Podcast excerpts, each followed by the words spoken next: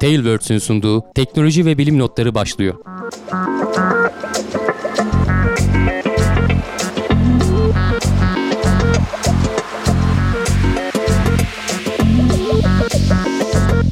Bilim ve teknoloji notlarının yeni bölümüne hoş geldiniz. Sizler için hafta aşırı hazırlıyoruz. Geçen hafta bir mola vermek durumunda kaldık. Evet. Hamdi Kellecioğlu, ben Can Akbulut. Dünyanın dört bir yanından derlediğimiz haberlere bu hafta gururla memleketimizden başlıyoruz. Evet. Her zaman düzgün haber bulamıyoruz. Bazı gelişmeler oldu bu hafta. Evet. Normalde uzaydan başlıyoruz hep. Evet, uzaydan. E, Gene uzaya çıkacağız. Önce bir Türkiye'yi halledelim. Kendi iş dünyamızı araştırmak üzere bir akış kurgumuz oluyor genelde. Ama memleketimize öncelik veriyoruz. İlk haberimiz mesela Uluslararası Matematikçiler Birliği. Lilavati ödülünü Profesör Doktor Ali Nesin'e evet, vermiş. E, matematik köyü nedeniyle Hı-hı. verdiler aslında. E, matematiğin işte halka tanıtılması, işte eğitimine olan katkılarından dolayı. Evet. E, matematiğin Nobel'i gibi söylenen ödüllerden biri. Hani o matematik alanından bir Nobel ödülü verilmiyor. Daha önce seninle konuşmuştuk, belki hatırlarsın. Fields ödülü var. Aynı işte gene Uluslararası Matematikçiler Birliği'nin evet. verdiği ödül. Fields ödülü daha çok hani matematik alanındaki gelişmelerle ilgili verilen ödül. Hı-hı. Bu Lilavati ödülü de matematik eğitimiyle ilgili ödül. Tam da zaten matematik köyünün amacına uyan bir şey. Ee, yani matematik köyünü hani duymamış olanlar vardır. Kısaca ne olduğunu söyleyelim. Ee, Ali Nesin'in, e, Profesör Doktor Ali Nesin'in ve işte arkadaşlarının, bir grup gönüllünün e, kendi çabalarıyla başladığı, işte pek çok engeli de aşmaya çalışarak, hani bilirsin devlet kolay kolay e, izin vermez, olmadık zorluklar çıkarır, bürokrasi falan. Onları da aşarak oluşturdukları, e, yazın daha aktif olan, e, Şirince'deydi galiba yeri, yanlış hatırlamıyorsam İzmir'de. E, matematik eğitimi veren bir köy. E, lise seviyesi de var, üniversite seviyesi de var. Hocaları işte... Her çocuğun tatil kabusu. Evet. Ama işte burası mesela zorunlu, hani devlet okulu falan gibi değil. İnsanlar buraya gidip eğitim almak için e, bazıları para veriyor, bazıları da burs falan zaten şartları da sağlıyorlar. Buradaki nüans bu. İnsanlar, yani çocuklar diyelim, genel olarak hepimiz de çocukken benzer şeyler yaşamışızdır. Matematikten niye nefret ediyorlar? Bir şeyleri yapamadıkları, yapamadıkları evet, evet. şeyi zorlandıkları için bundan nefret ediyorlar. Bir şekilde kafası çalışan, bu aradan sıyrılanlar da matematiği sevdiğiyle e, yönlenir. Bir de tabii anlatan kişiyle de alakalı. Ee, evet. Doğru anlatmayı başarabiliyorsa, evet. hani hayatla onun bağlantısını kurabiliyorsa. Hı hı. Çünkü matematik hani temelde sonuçta soyut bir şey aslında biraz. Sayılar, rakamlar, işte onların ilişkileri falan. Bir de manipüle edilmeye pek müsait değil. Ama onu hayata bağlayabildiğin zaman Doğru. çok daha anlam kazanıyor. Doğru. E, tabii bunu çok yaygın şey, şeyde yapmamız lazım. Hani matematik köyünün yaptığı sonuçta hı hı. E, deniz yıldızlarına, denize tekrar geri atmak, tek tek de olsa. Hani bunu bütün devlet çapında yapabilecek hale gelsek keşke. Ama çok güzel bir şey işte. Sonuçta bu şey dünyada da e, bir yankı bulmuş ki e, zaten hani eğitim veren hocalar arasında bazen yurt dışından gelip verenler de oluyor. Hani yurt dışında falan bilinen bir e, organizasyon. Siteleri falan da var. Hani girip bakabilirler. YouTube'da pek çok videosu var. Ortamı falan görsünler. Hani orada e, işte bulaşıkların yıkanması, işte ne bileyim yerlerin temizlenmesi falan öğrenciler tarafından hani belli e, şeylerde yapılıyor. Hani aralıklarla yapılıyor. E, değişik bir yer. Hani atmosferi de güzel. E, böyle bir taş yapılar falan. Tabii. E, derslikler falan böyle çok hoş. E, YouTube'dan falan baksınlar. Vodafone'un bir zaman Düşler Akademisi vardı. Sponsor hani bağış yapmak falan isteyenler de olursa gene evet. internet sitelerinden falan yapılabiliyor. Çünkü bağışlarla aslında temelde ayakta kalan bir kurum. Doğru, doğru. E, çok güzel şeyler bunlar. Keşke e, daha çok olsa diyoruz haber aldıkça, okudukça. Va, projeyi umarım büyütme planları var daha aslında. Daha çok olacak. Evet. E, başka hani diğer okullar vesaire veya işte matematik köyünün daha da büyütme planları var. Ama tabii işte bakalım, zaman alacak işler bunlar. Hali hazırda bu sefer... Alışkın olduğumuzdan e, yine farklı şekilde bir lise e, haberi. E, İzmirli bir kızcağız, lise talebesi evet. bir proje yapıyor. Yaptığı projede e, bayağı ilgi görüyor. E, uluslararası yarışmada birinci. E, TÜBİTAK'ın açtığı liseler arası öğrenci yarışmasında birinci oluyor. Sonra yurt dışına gönderiyorlar. E, Portekiz'de galiba yarışma. Orada da dünya çapında birinci oluyor bu sefer. Nedir? Ultraviyole yani, duyarlı kumaş mı? Şimdi lise öğrencisi yaptığın için hani şeyi düşün, öyle seviye, bizim burada konuştuğumuz öyle çok devasa şeyler değil. Ama onu düşünüp ortaya çıkarabilmesi e, önemli o yaştaki bir insanın. Fikrin basitliği Pro- kıymetini düşürmez fikri, ama. Fikir de aslında güzel fikir. Şimdi güneş hep konuşuyoruz, işte güneşe çıktığın zaman işte deri kanseri falan son evet. zamanlarda artıyor vesaire. İşte ozon tabakasının delinmesi vesaire. Bunlara karşı önlem olarak işte bileklik olarak takılabilen veya broş olarak takılabilen özel bir kumaş, fazla kaldığın zaman güneşte artık sana zararlı Hı-hı. hale geldiği zaman renk değiştiriyor.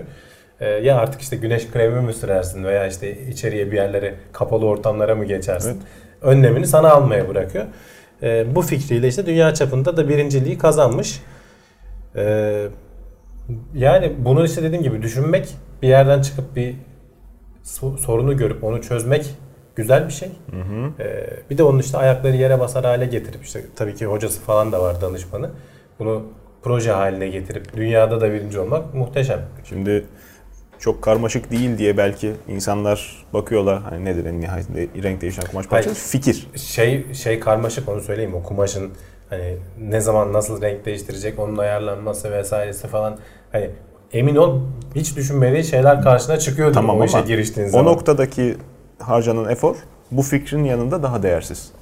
Tabii. Fikir. Onu oraya yakıştırmak, onu kullanılacak yeri tespit etmek, bir sorun görüp o soruna ya bir de yaratıcı çözüm can, önemli. Bu tarz yarışmaların amacı zaten hani doğrudan ticarileşmesi falan değil. Öğrencilere bu şekilde düşünmeyi evet, sağlamak evet, evet. aslında. İşte. Ve o başarılarını da onları desteklemek, Hı-hı. bilime yönelik heveslendirmek. Çok doğru. Hani çok liselerde doğru. falan yapacağın, üniversitelerde hatta yapacağın temel şey bu aslında. Eğitim sistemimiz yakın zamanda gündeme geldi. Başarısızlıklarla öğrencilerin çok basit sorular karşısında dahi bocalayan işte hale gelmesiyle. Sınav sonuçları açıklandı, istatistikler öyle. Ortada. Öyle. Ee, ancak berbat bir durumda yani, yani aslında. Elimizdeki malzemenin kötü olmadığını gösteriyor bu. Ya işte biraz da öğrencilerimiz şeyde, gayet aslında bizde biraz da kötümserlik birikti. Sahibi. Genel olarak sosyal medyada bunu biraz körüklü yani konuşuyoruz bazen. Evet evet. Ee, işte TÜBİTAK'ın mesela yaptığı yarışmalarda bazen yalan yanlış bilgilerde katılarak işte böyle papaz eriği miydi, imam hmm. eriği miydi falan, öyle bir kendi kendimizi aşırı yerdiğimiz durumlar da olabiliyor. Evet. Ama işte dediğin gibi temelde sonuçta insan insandır. Dünyanın başka yerindeki çocuklar bunları başarabiliyorsa buradaki de başarabilir. Onların hepsinin... Sen gerekli eğitimi tabii. ver, altyapıyı sağla. Tabii. Zaten olacak işler tabii. bunlar. Tabii onların hepsinin çıkış noktası dediğin gibi karamsar bakış. Kimseye faydası da olmuyor aslında yani. Olmuyor tabii yani. Eleştirel... Ne fayda olacak ki? Tabii. Eleştirel e, ayarımızı maksimum tenkit e, seviyesine getirdiğimizde bu sefer çözüm önermemiş oluyoruz. Veya çözüm önerildiğinde e, daha öncesinde çok yıpratıldığı için muhatabımız bizi dinlemeyecek kadar tahrip olmuş oluyor. Bu sefer e, antikorlarını bize karşı kullanıyor. Süreç daha da uzuyor. Tabii. Yani sonuçta çözümsüzlüğe gidiyorsun. Evet evet ama e, yani bu çok önemli. Bizim öğrencilerimiz, bizim e, memleketimizde yetişen genç zihinler hiç de öyle yabana atılır değiller. Eğitim sistemi sadece onları düzgün yönlendiremediği için şu anda sıkıntı kaynağı. Evet. Çocukların bir günahı yok. yüz günlük eylem planı önümüzdeki günlerde şu anda şekilleniyor. Memleketimizin ne hal alacağı. Şimdi, Türkiye Uzay Ajansı da evet, buna dahil olmuş. Bizim doğrudan konumuz değil ama sonuçta içinde pek çok alanı barındırdığı için yüz günlük eylem planında açıklanan hı hı. E, Türkiye Uzay Ajansı uzun zamandır konuşuyoruz. Tamam, bu onun ye, görevlerini yerine getiren çeşitli kuruluşlar var şu anda, işte TÜBİTAK olsun, ne bileyim e, başka kurumlar olsun. Bayındırlık ve İskan Bakanlığı olsun. Oluyor çünkü. Ya, hayır ama işte bunların bürokrasi... sorunu şu, darmadağınık bir şekilde e, olması. Öyle. Bunların işte öyle. Sonuçta sen uluslararası alanda ortaklaşa yaptığın işler de oluyor. Hı hı. Beraber yapıyorsun bazı şeyleri. E, Bunun koordinasyonunun sağlanması, işte ödeneğin nereye ne şekilde ayrılacağını vesairenin falan hani düzgün bir şekilde yapılması için bunların tek bir elde toplanması lazım. Çok uzun zamandır da konuşuluyor. Hep işte hatta eleştiriliyordu. Seçim seçim öncesi hep haberi yapılır, işte Türkiye Uzay Ajansı kuruluyor falan. Petrol geçen dönemin sonlarına doğru bayağı artık sonlanmıştı. Hani kanun tasarısı e, falan gerekiyordu. Meclise geldi gelecekti. Orada meclisin takvimine uymadı falan. Kaldı gene. Artık şimdi bir de şey de değişti. Artık bu böyle kurumların kurulması için meclise gerekmiyormuş sanırım. Kararnameyle Cumhurbaşkanlığı tarafından da kurulabiliyormuş. Artık önünde bir engel yok. yüz günlük şeye de girdi. Plana da girdi. Hani biz de takipçisi oluruz. Önümüzdeki üç ay içerisinde veya en kötü hani yıl sonuna kadar bu kurum kurulmuş olur. yüz günlük plana giren başka şeyler de var benim dikkatimi çeken. Ee, tabii ki sadece bizim işimizle ilgili olanları aldım ben. Ee, Gerçi bunların hepsi yüz günde yapılabilecek şeyler değil. Muhtemelen daha uzun vadeye yayılabilecek şeyler. Mesela otuz santimetre altı çözünürlüklü yerli gözlem uydusu projesinin başlatılması. Yani başlatmayı belki yüz günde yaparsınız, sonlandırması. Yani ne demek bu? Yörüngeden baktığı zaman? Tabii otuz santim altına kadar e, inebilecek yani. yani zoomlayabilecek Hı-hı. diyelim anlayabilmesi için izleyicilerin. Bir dakika okuyamayacak belki ama. Okur yani, belki olmaz yani, şeyini görmek lazım. Şu an galiba atıyorum ama hani bildiğim kadarıyla elli santimin altına kadar inebilen bir hı hı. gözlem uydumuz var. Ama önemli olan bunu kendi kendine yapıp zaten oraya göndermek. E, Orada kullanılacak mesela optik parçaların e, şey yapılması için mesela uzay teknolojileri optik sistemleri araştırma merkezi açılacak. Onların e, işte aynaların yapılması, optik parçaların yapılması çok yüksek teknolojiler gerektiriyor. Bunların çoğunu yurt dışından satın alıyoruz şu anda. İşte bunların araştırılması için bir merkez açılacak. Ee, şey önemli, yüz kilogram altı ve altın, altında yer alan mikro uyduların dört yüz kilometre irtifadaki yörüngeye yerleştirilebilmesi için e, mikro uydu fırlatma sistemi. Yani sen kendi zaten... uydumuzu fırlatabilmemiz önce böyle başlayacak. Şimdi hmm. hani hep SpaceX'in haberlerini evet. vesairesini yapıyoruz. Onlar büyük işler. Sen önce mikro uydularını işte ne yüz kilogramın altındaki dört yüz kilometre hmm. irtifa, dört yüz kilometre bayağı uzakta, tamam. Hani e, dünyayla hani şeylerin falan durduğu daha uzakta, otuz bin kilometre uzakta duran uydular falan da var. Onlar işte ayrı konu ama sen küçük işte kütleli olduğu için yüz kilometre şey yüz kilogramın altındaki işte uydularını oraya bir gönder. Önce bundan bir şeyler öğren. Hani bir o roketin dinamiklerini vesairesini evet. falan nelerle karşılaşıyorsun. Belki şeyleri bile bu sayede deneyeceksin. Türkiye'deki fırlatma yerlerinin Ee, ne avantajları ne dezavantajları Birkaç var. Birkaç tane insansız kaza yap. Heh, yani belki onlardan onlar, sonuç zaten çıkartabilir. Zaten bunlar yapılmıyor değil. Şu anda tabii. mesela roket teknolojisi Türkiye'de bayağı aktif. Tabii, tabii. Savunma sanayinde çalışılıyor aslında. Ee, ama işte, işte bu alana da yansımaları olacak evet. gördüğümüz kadarıyla. Ee, Göktürk yenileme uydu sistemi geliştirilmesi projesinin ihalen, ihalesinin tamamlan, tamamlanması demişler. Onun dışında bak şu önemli, e, milli teknoloji hamlesinde stratejik değerler taşıyan alanlarda yürütülecek makro projelere katkı sağlamak üzere bilim insanlarımızın yurda dönüş seferberliği için bir program başlatılması. Hmm. Bu çok önemli Can. E, Türkiye'nin bir sürü yetişmiş elemanı var. Hepsi yurt dışında başka ülkelere çalışıyorlar. Niye? Hain oldukları için mi? Hayır tabii ki. Türkiye'de imkan bulamadıkları, ya, imkan bulamadıkları için, için ya canlarından bezdikleri için e, çeşitli bürokratik sebeplerle işte evet, evet. ortamdaki şeylerden veya işte bu kayırmacılık falan dediğimiz şeyler biliyorsun. Hani yetkin adamı göreve getirmek yerine kendi adamını göreve getirme durumlarıyla karşılaştıkları öyle. için bunlarla mı uğraşacak? Türkiye'de değil. kalsa Aziz Sancar. Bir de tabii yurt dışında bu hale e, gelir miydi? Yaşam standartları daha iyi. E, yani. e, verilen maaşlar, paralar falan daha iyi sonuçta. Evet. Oralar bu yüzden tercih ediliyor. Vallahi bunlar sağlanırsa sadece bilim adamları için değil, bizim için de güzel olur. Bunların sağlanması için projelendirme işte yapılması lazım ki bir de tabii ki bu çalışmaların başlaması lazım bir yandan. Evet. Geri dönüş olsun. Bunu yapan devletler var. Sadece biz bu konuda değildik. Mesela hı hı. Çin bunların en önemlilerinden biri. Ee, gittikçe büyüyor diyoruz. Eskiden mesela Çin'in de uzmanları hep gidip yurt dışında çalışıyor. Hindistan oraya yerleşiyor. Tabii. Hindistan da benzer şekilde. Ama şimdi tersine göçü başardılar. Çin'de son gidip doktora eğitimini yapan öğrencilerin yüzde yetmişi mi seksen mi geçenlerde öyle bir haber okumuştum. Geri dönüp artık kendi ülkelerinde orada edindikleri bilgileri, tecrübeleri kendi ülkelerinde kendi vatandaşlarına hizmet edecek şekilde bir taraftan da bu dünyanın aslında yani şimdi milliyetçilik gömleğini çıkartıp da kenara koyarsak sadece küresel bakış insanlığın bekası adına değerlendirecek olursak iyi midir kötü müdür? Zaman içerisinde sınırların kalkacağı, dünyanın küresel köy haline geleceği, işte internetin de hayatımıza girmesiyle gibi öngörüler oldu. Özellikle işte Cihan Harbi'nden sonra iyice Hı. kutupların gelip de... Onlar biraz fazla iyimser. Ha, işte seksenlerin sonunda duvarlar yıkılıp artık şeyler dağılıp, demir perdeler aralanıp insanlar e, kucaklaşmaya başladığında... Bir küreselleşme rüzgarı geldiğinde... Rüzgarı e, bir otuz sene kadar da götürmüş işte. E tabii. E, öngörüler tersine dönüyor galiba. Her gün biraz daha gerginleşen e, milliyetçi açıklamalar, her gün biraz daha gerginleşen karşılıklı tavırlar. Herhalde hayal kırıklığı bunların eski, güdümü. Eskisi, hani benim fikrimi soruyorsan eskisi kadar sert olmayacaktır. Çünkü dediğin gibi artık dünya birbirine çok ciddi kenetlenmiş durumda. Bak, hani evet. ekonomik ilişkiler birbirine Tabii. çok içine girmiş durumda. Tabii. Öyle sen kendini kapatamıyorsun. Kenetlenmişler ama birbirlerinden çok olumsuz etkilenen insanlar da oldu sosyal açıdan. İşte savaştan kaçanların Tabii oluşturduğu yani. algı, yani daha iyi yaşam şartı peşine gidip yani onlar da onlardan kaçış yok. Demek istediğim benim o şimdi bu da ayıplanacak bir şey değil veya bu hakir görülecek bir e, insan refleksi değil. E, bunu yapan insanlar en nihayetinde ömürlerinin sınırlı olduğunu farkında da bunu en iyi şekilde değerlendirmek istiyorlar. Evet. E, bir memlekette kendi yeteneğinin e, kendi yeteneğinden istifade edilmediği, karşılığı bulamadığını e, gördüğünde başka platforma gitmesini ayıplamamak lazım. Yok, ancak tabii ki canım. Bu noktada e, işte gittikleri yerlerdeki uyumsuzluklar yavaş yavaş birike birike birike anladığım kadarıyla dünyayı biraz gerginleştirdi ve şu an içinde yaşadığımız küre bir on beş sene öncesinden, yirmi sene öncesinden bir hayli farklı gibi gözüküyor. Ya bir de işte genel olarak hani her dönemin bir şeyi var. Ee, hani zamanın ruhu derler ya.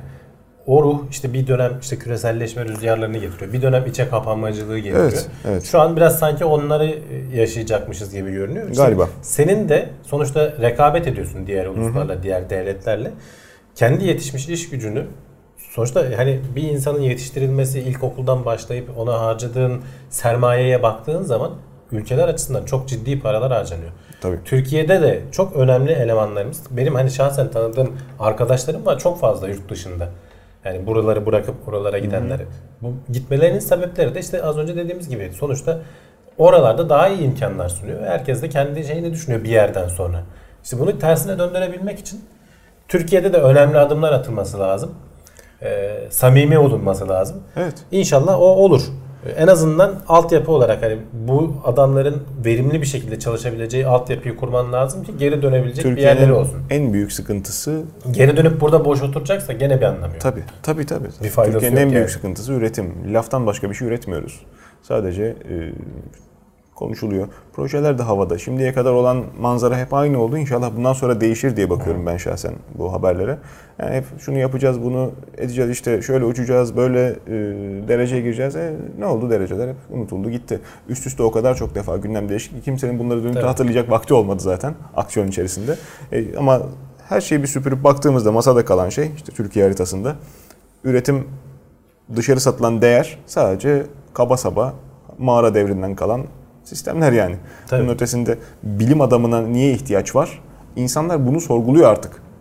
Yani niye ihtiyaç var? Yüksek teknoloji ürünleri üretebilmen için ihtiyaç var. Bunu sen biliyorsun ama genele baktığı zaman genel manzaraya adam bizim zaten ürettiğimiz bir şey yok ki. Bilim adamı ne yapacak? Mühendis ne ya yapacak? Mühendisin ya, yaptığı işi marangoz yapıyor. Bir şey var. Ürettiğimiz bir şey var da az, şey olmuyor işte. Verimli olmuyor. Kümülatif baktığın zaman memleketin geneline çok e, cüzi miktarda kalıyor. O yüzden insanlara tekrar bilimin değerini, e, işte neden eğitim alınması gerektiğini anlatmak lazım. Yani babadan kalan patates tarlasını satar, apartman diker, ondan sonra kiraya verir, yaşarım mantığında olan adam. O bir yere varmıyor evet. Uzun ama işte bak şu anda yaşadığımız şey bu. Ya bunu yaşıyoruz. Onu, onu herkesten beklemezsin zaten. Bunu sana elli yıldır yaşıyoruz. Bak, Amerika'da da mesela şey toplumun önemli hmm. bir kısmı İcadı senin değil. dediğin gibi yaşıyor ama o toplumu alıp götüren bir yüzde birlik, hadi biraz genişletelim, yüzde beşlik bir kesim var. Hani hepimiz, geri kalanında zaten normal bir yaşam. Hepimiz Amerikan dolarını konuşuyoruz yani. Hamdi abi. Yani kaç e, kuruş arttı, azaldı, hmm. kıymeti, ne kadar rezerv var, nerede geziyor? Bütün dünya bunu konuşuyor. Biz tek başımıza değiliz. E, sistem düzgün işlemeye başladıktan sonra, devlet organı e, sağlıklı çalışmaya başladıktan sonra ben zaten bilmeyeyim bir şeyleri. Ben armut gibi yaşayayım. Tabii. Eğer bir vasfım yoksa da devletin zaten bana bakması boynunun borcu, ben vergi ödediğim sürece çünkü hayatta. Yani e, bu noktada dönüp de baktığımızda biz devleti zaten sırtımıza taşıyoruz. E, bir de üstüne bunun için çalışmamız lazım. E, sonuç birileri lüks yaşıyor, birileri imkanları çarşur ediyor. Zaten organizasyonu sağladığın zaman Tabii. kendi kendine oluyor her şey aslında. Ötesi, ötesinde de işin ahlaki boyutunda birazcık e, sayfayı aralayıp bakarsan insanlar, yani ticaret işi yapanlar bileceklerdir. E, şu anda iş bilmek, e, zanaat sahibi olmak, vergi kaçırma kabiliyeti. Ne kadar az vergi öderse, işte ödediği verginin ne kadarını geri dönüş alırsa, şirkete fatura eder, bilmem ne yaparsa o kadar akıllı sayıyor insanlar kendilerini. Çünkü neden? Devlete verdikleri yatırımın karşılığını alamayacaklarını öğrenmiş vaziyet. Bu algının değişmesi lazım acilen. Evet. Yapılması gereken başarı, yani o algının acilen başarı değişmesi bunun... sorun orada. Yavaş yavaş değişir. Tabii, tabii. Değiştirilmesi başarı olur. Herhalde hedeflenen şey de bu, dediğin gibi. Yani inşallah diyoruz işte. Evet, evet. Yani en azından hani bilim alanında, teknoloji alanında mesela burada ben görmedim, belki hani bu konuya girmiyordur ama mesela yazılım alanında çok ciddi atılımlar yapılabilir. Çünkü çok doğru. Orada çok fazla yatırım yapmadan da bir şeyler Hı-hı. üretebiliyorsun.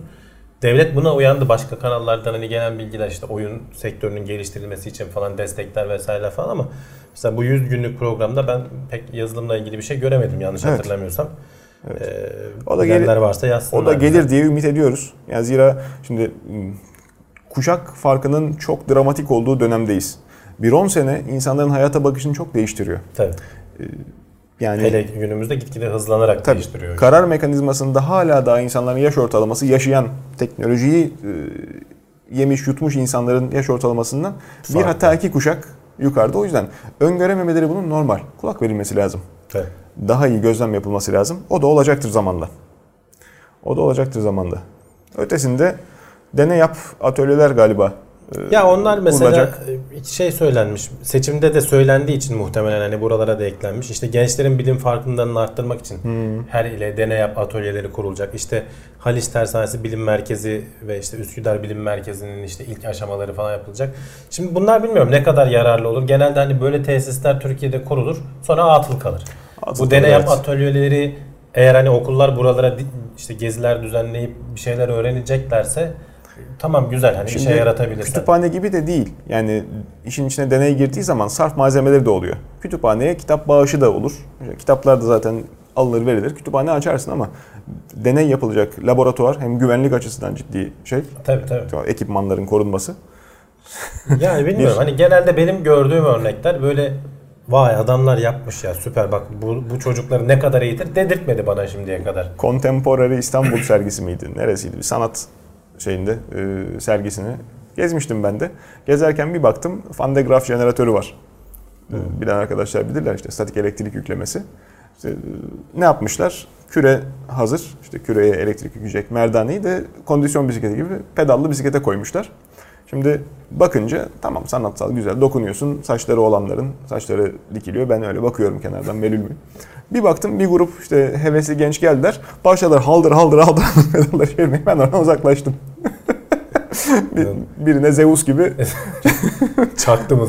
Çakacak. Yani gelecek belli şimdi. Bu tip şeyler baktığın zaman ha, en nihayetinde ne var ki sonuçta? Statik elektrik ne kadar kuvvetli olabilir ki orada yaşayarak birileri öğrenecek. Şimdi Deney deney yap.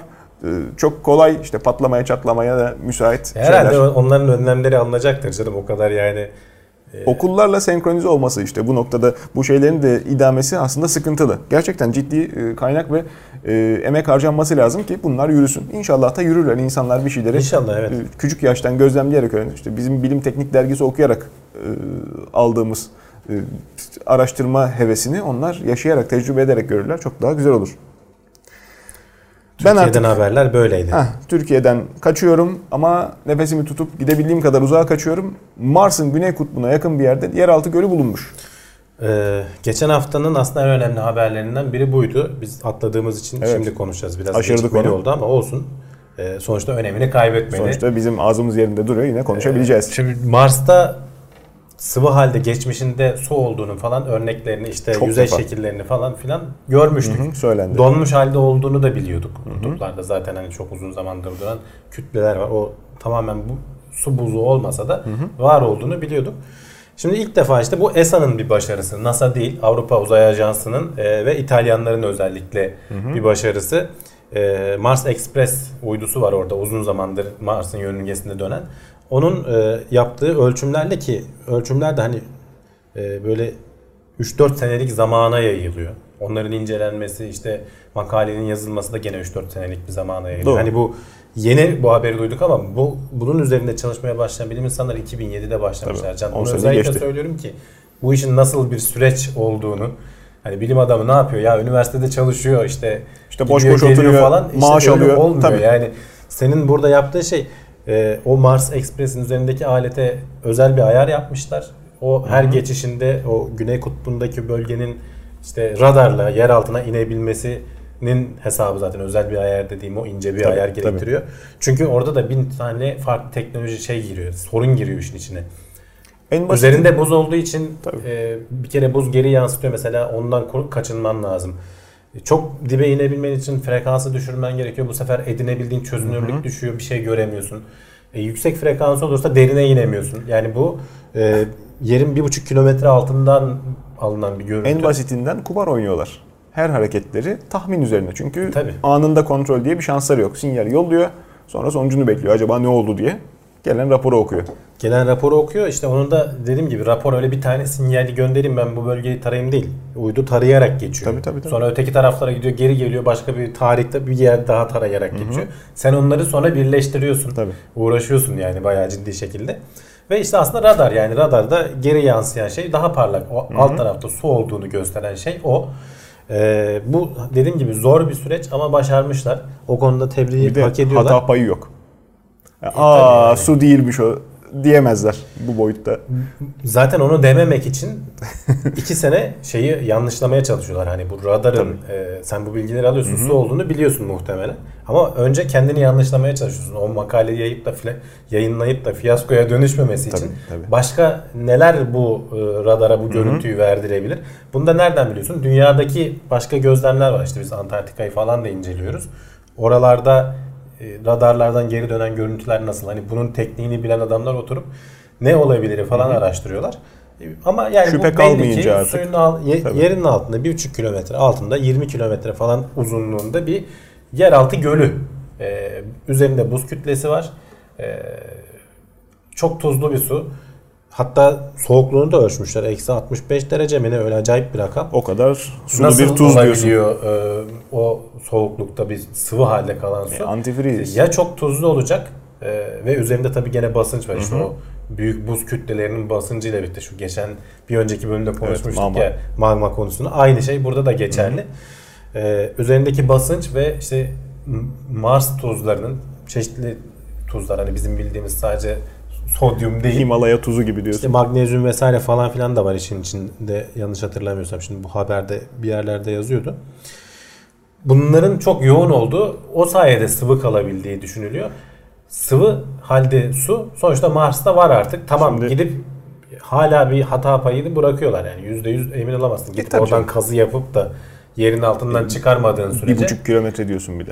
O zor bir iş. Şimdi oraya günün birinde belki gideceğiz ama bu şey için avantaj oldu. Bundan sonra Mars'ın başka bölgelerine de bakacağız artık. Aa, tabii.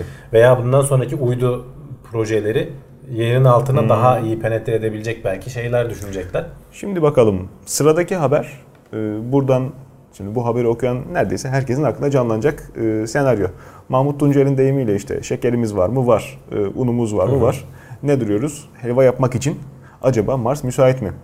Ee, oraya uygun bitkiler götürürsek, işte toprağı var, demiri de bol, ee, yeraltı suyu var, bir sürü bak güzel Mars tuzu da varmış. Bunları bir şekilde biz kompozisyon yaparsak oradan yeni bir dünya kendimize açabilir miyiz? Şey diyorsun, terraforming veya iklim ha, ben demiyorum diyenler diyorlar. Evet. Ya bu Mars üzerinde çok Mars'ın ıslah projesi. Mars'ın ıslah projesi. Ya bu Başka çok konuşulan bir proje. Yıllardır da hani biraz artık tabii bilim kurgu şeyi filmleri falan da var. Oo, çok. Arnold'un özellikle Total Recall muydu? Total Recall. İzlemeyenler ee, varsa baksınlar. Oralarda da hep bahsedilen e, evet, oralarda da hep bahsedilen konular aslında bu. Hı hı. Günüm hatta Elon Musk falan da tweet atmıştı. İşte e, kutup bölgesini nükleer bombayla patlatırsak işte yeterince karbondioksit atmosfere yayılır. İşte bu da bir sera etkisi yaratıp tekrar Mars'ın işte Hı-hı. dünyaya benzetebilir miyiz gibisinden bir teoriler var. Ee, tabii bunu araştırıyorlar bir yandan. İşte NASA'ya bağlı bir kurum bunu araştırmış. Ee, bu projenin pek mümkün olmadığını, çünkü kutuplardaki veya işte Mars'ın yüzeyindeki karbondioksitin bu terraforming, sera gazı etkisini sağlayabilecek kadar çok olmadığını sonucuna varmışlar. Hı-hı. Yani öyle kutupta iki tane nükleer bomba patlatalım, Mars'ı dönüştürelim diyemiyorsun. Şu an için elimizdeki teknolojiyle bunun yapılamayacağını, insanların şu an geldiği seviyede bunun yapılamayacağını, çünkü sonuçta bir gezegenden bahsediyoruz. Ne kadar hani dünyaya göre küçük de olsa devasa bir kütle, onu değiştirmek kolay değil. Ha şu tabii ki hala kapalı değil. Yarın bir gün insanlık çok daha verimli karbondioksite göre, mesela metan daha verimlidir ya, hmm. ondan da daha da verimli e, sera gazları üretip bunları oraya salacak, İşte uydular gönderip yere tesisler kurup sera gazını atmosfere pompalayıp bir ısınma veya sağlayıp. Veya orada üretmeyi başarıp daha zekicisi. Tabii ki işte orada üretmeyi başarıp ve belki buradan hmm. bir miktar ham madde götürerek. Tabii. Bu teknolojiye ulaşabilirsen belki evet ileride olur. Yani tamamen önü kapanmış değil ama şu anki yani orada bulunan şeylerle bunu yapmak pek mümkün değil. Oraya yerleşmek isteyenler kısa vadede ya yerin altına inecekler ya da işte yer üzerinde o habitatlarda işte Marslı filmindeki hı hı. E, benzeri habitatlarda yaşayacaklar. Evet. Evet.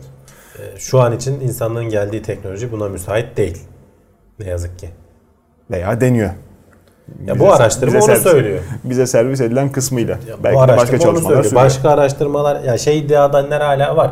Sadece kutuplar diyor ki Mars'ın başka bölgelerinde de işte yerin altında donmuş ama ne kanıtın ne dediğinde kanıt bir şey yok, söylemiyorlar.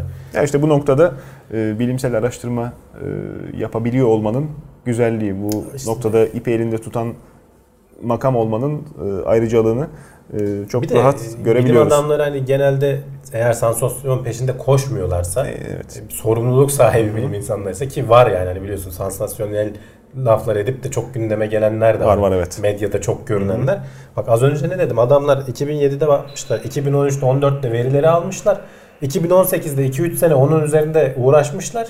Ondan sonra bunu açıklıyorlar. Tabii. O arada belki başkaları gelip geçecek seni falan. Hani onun stresi de var. Hani bir anda açıklayayım, tabii ilk ben olayım falan şey de var. Sonuçta tabii. Onlar da insanlar ama bak hani düzgün bir bilimsel sürecin işlemesi bu kadar emek ve zaman gerektiriyor. Bugünün şartlarında üstelik. E tabii. Bu kadar her şeyin hızlı, her şeyin tabii, tabii. küresel ölçekte destek bulduğu şartlarda. Yani o yüzden hani bu tarz projelere saygı duymak lazım. Çok fazla gündeme gelen, çok fazla medyada olan şeyler de her zaman böyle soru işaretiyle bakmak lazım. Bir kere lazım. Daha da altını çizmek lazım. Bundan evvelki haberimizde hani hala daha fezaya çıkmamış memleketimizde eşiniyorken yapılan yatırımların ne kadar ölü yatırım olduğunu, ne kadar tabii, uzun süre hiç uzun sesinin vardı. Soluğunun çıkmayacağı, hiçbir işe yaramıyor gibi görüneceğini e, köylüye sen matematik öğretsen ne olur? Her evet. eline sabanı çalışsın ya dersen geleceğini de karartıyorsun. Ne olacak şeyi lafı tabii. her zaman ha, geliyor zaten. Tabii. Hani NASA'nın tabii, tabii. da başı o belada. Tabii. Hani bizim vergimizle işte uzaya savuruyorsun. Yani onun bir sürü yan etkisi, o teknolojiyi geliştirirken gelişen pek çok teknoloji senin hayatına giriyor aslında. Tabii işte bu durumda da e, altında ayakkabısı yokken e, üstüne Fırağının modelini değiştirmeye bakan adamın haline de benzemek lazım. Düşmemek lazım. Temel e, sıkıntıları zaten hani o konuda işte şey de çok uçuk değiliz yani hani öyle e, Mars'a gideceğiz gazında değiliz henüz. Küçük uydumuzu fırlatalım. Küçük kendi uydumuzu tabii. kendimiz yapalım. Evet tabii. bunlar aşama işte. Bunları ama yolun başardıktan sonra bir sonrakine hı-hı. geçeceksin. Yolun devamı farklı. Onlar Mars'a gider belki biz Merkür'e gideriz. Mesela. Ay sen de gidersin canım. Yani sonuçta Hint mesela çok Hint, Hintliler Mars'a ulaştılar. Projenin toplamı yetmiş beş milyon dolar mıydı neydi? Çok komik rakam aslında. Hani Türkiye'nin bütçesinden de verebileceğim bir bugünden, rakam. Tabii. Ama işte know-how'ın yok. Yok. Yani sen de oraya bir tane uydu yerleştir. yetmiş beş tabii. milyon dolar Türkiye için bir para değil. Bugünün yüz yıl sonrasını oturduğumuz yerden göremiyoruz. Ama tabii. üç aşağı beş yukarı yani istikameti anlamak zor değil. Değil. Zor değil. Ya da küçük uydu gönder bak hani hmm. e, büyük uydu yapıp da şey yapmak yerine yeni şey e, eğilim o yönde ya. Küçük uydularla çok fazla uydu gönderip evet. sağa sola. Evet, evet. Ona göre Vela sen de öyle bir yaklaşım sen. Kirlet yani. Uzayı kirlet. Yani sen de kirlet. Götür misket götür uzaya. Nazar boncuğu bulsun sevinsin. Nazar boncuğu. Ha, Türk tamam. götürmüş bunu buraya diye.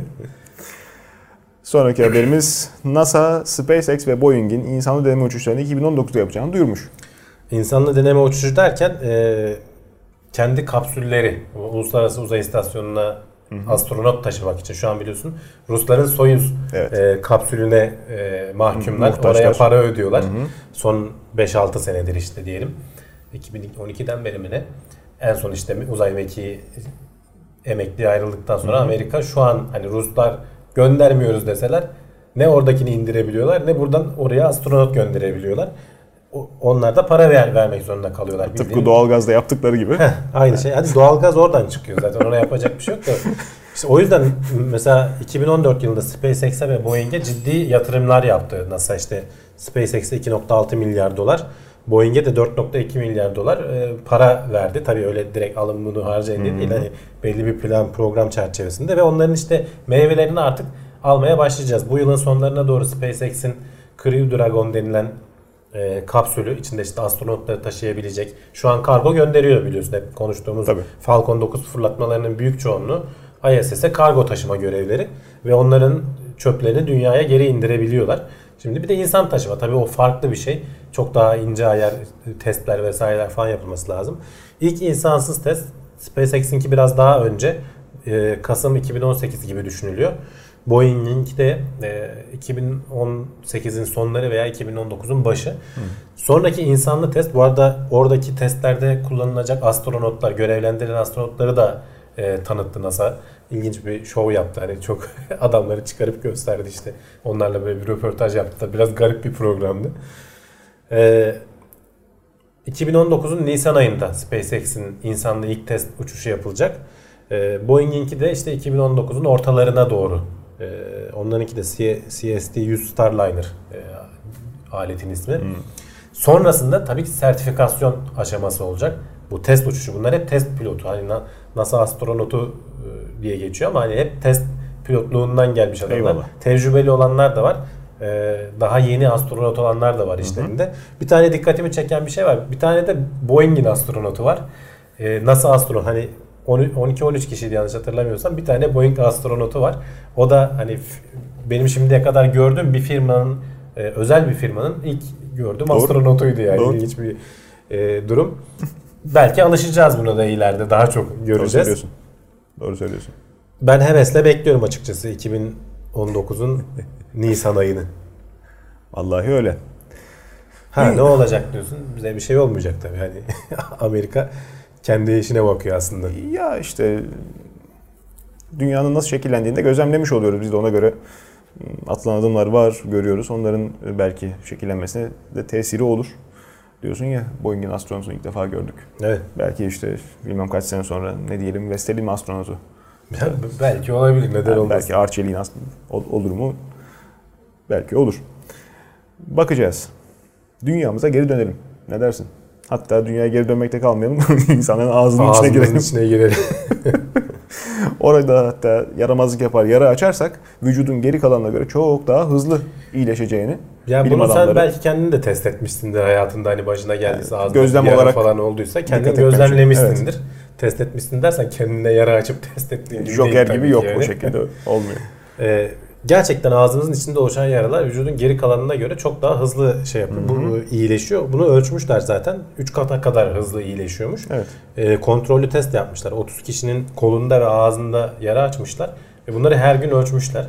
E, ağızdaki yaraların neden hızlı iyileştiğini e, araştırmışlar. Bazı proteinlerin e, aktif olduğunu, bazılarının da deaktif olduğunu ölçüyorlar. İlginç. Ve buradan aslında varmaya çalıştıkları nokta ve ağızda mesela oluşan e, iyileşen yaralar da hmm. yara izi de kalmıyor. Buradan ulaşmaya çalıştıkları şey e, biz bu proteinleri işte kolumuzda da işte aynı şekilde aktive edip veya deaktive edersek hmm. orada da iyileşmeyi hızlandırabilir miyiz? E, belki işte yara izi kalmadan yaraların kapanmasını sağlayabilir Kim miyiz? Kim yapmış araştırmayı? Zira hani benim e, geçmişten bildiğim bilgi e, insan vücudunda çok farklı yerlerde benzer dokular görmek mümkün. Ee, hanımların tenasül uzvundaki e, epitel doku, oradaki e, yapı ağza çok benzediği Hı-hı. için, ağza çok benzer vaziyette olduğu için dışarıdan gelen işte mikrop, efendime söyleyeyim e, çeşitli işte, kimyevi sıkıntılara karşı vücutlarını çok iyi koruyabilecek vasıfta olduğunu Hı-hı. biliyoruz. Yani zaten ağzın da dışa açık, e, tıpkı göz gibi farklı doku. Çok hassas yer. O yüzden iyi korunmaya muhtaç olduğu aşikar. Zaten çabuk iyileşmesi gerekiyor. Tabii. Tabii. Ee, Valla bir üniversite yapmış herhalde. Zaten şey, bilimsel bir dergide yayınlamışlar.